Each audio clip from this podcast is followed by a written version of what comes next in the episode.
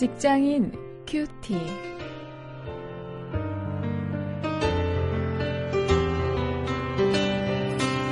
여러분 안녕하십니까? 오늘도 직장사역연구소 원영일 목사입니다. 아, 여러분과 함께 오늘 인간 관계 문제를 한번 이야기 나누어 보려고 합니다. 어, 느헤미야 4장 1절부터 6절까지 말씀을 가지고 사람들의 비난과 분노에 직면했을 때 이런 제목으로 어, 함께 말씀을 묵상하시겠습니다.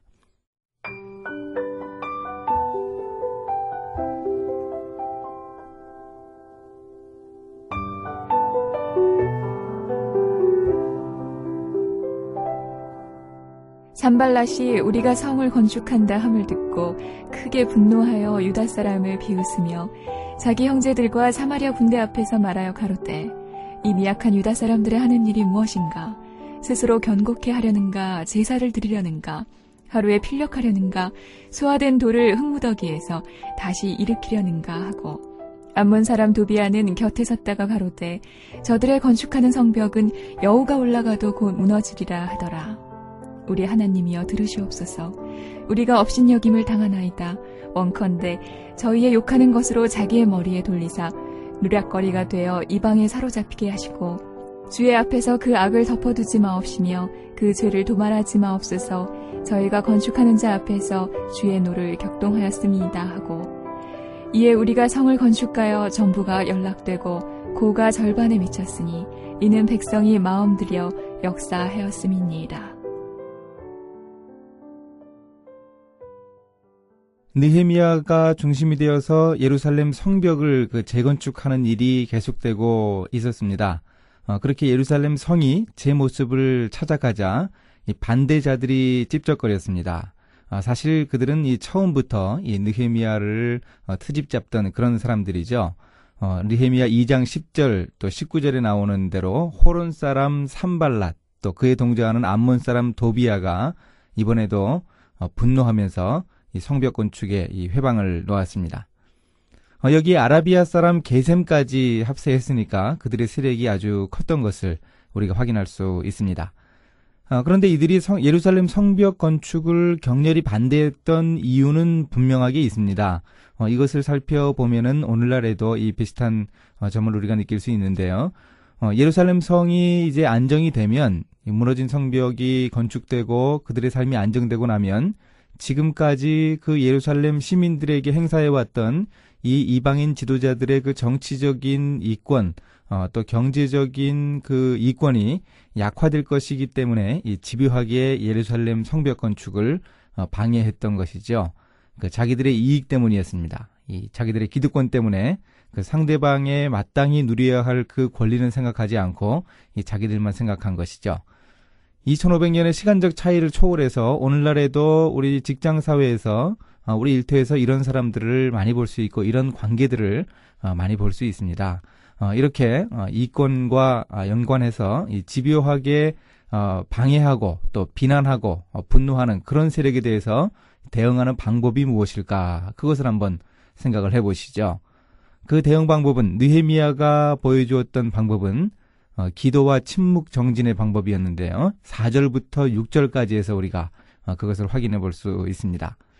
느헤미야는 이 구체적으로 자기가 겪고 있는 문제에 대해서 기도했습니다. 그 반대자들이 내뱉는 비난, 또 저주의 말들, 또 그들이 하는 그 못된 행동을 주님께서 보응하고 심판해 주시기를 기도했습니다.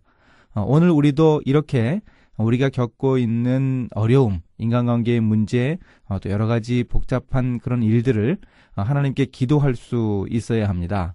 어, 사도 바울의 가르침대로 우리가 친히 원수를 갚으려고 하면 안 됩니다.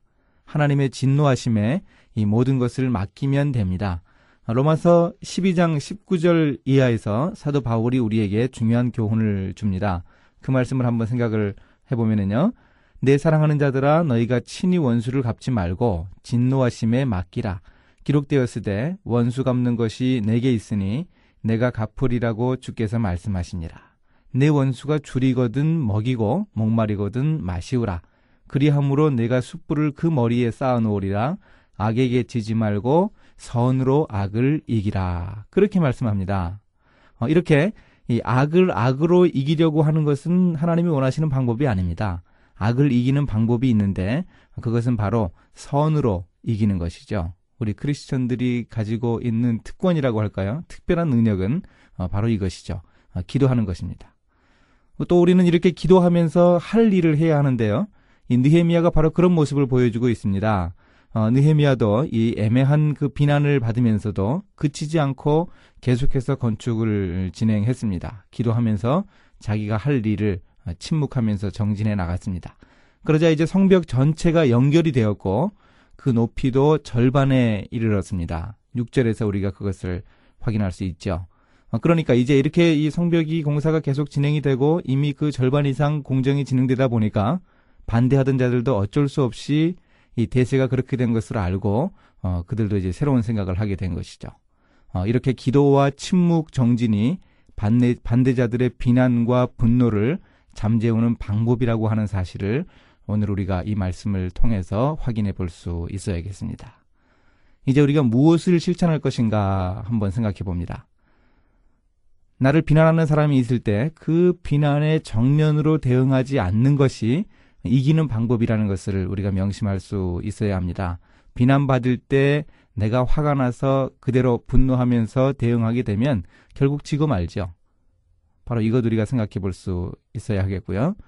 또 분노하고 나를 비난하는 자들, 그들을 당장은 사랑하지 못하더라도 그 상황을 주님께 구체적으로 기도하면서 하나님께서 내게 무엇을 원하시는가 한번 생각하고 돌이켜 볼 수 있어야 하겠습니다. 이제 함께 기도하십니다. 하나님 제가 일터에서 정당하고 의미 있는 일을 하는데도 분노하고 비난하는 자들이 있습니다. 그들을 향해서 감정적인 반응을 하지 말고 먼저 주님께 기도할 수 있게 해 주옵소서. 그리고 제가 해야 할 일을 의연하게 할 수 있는 용기와 인내심을 허락해 주시기를 원합니다. 예수님의 이름으로 기도합니다. 아멘.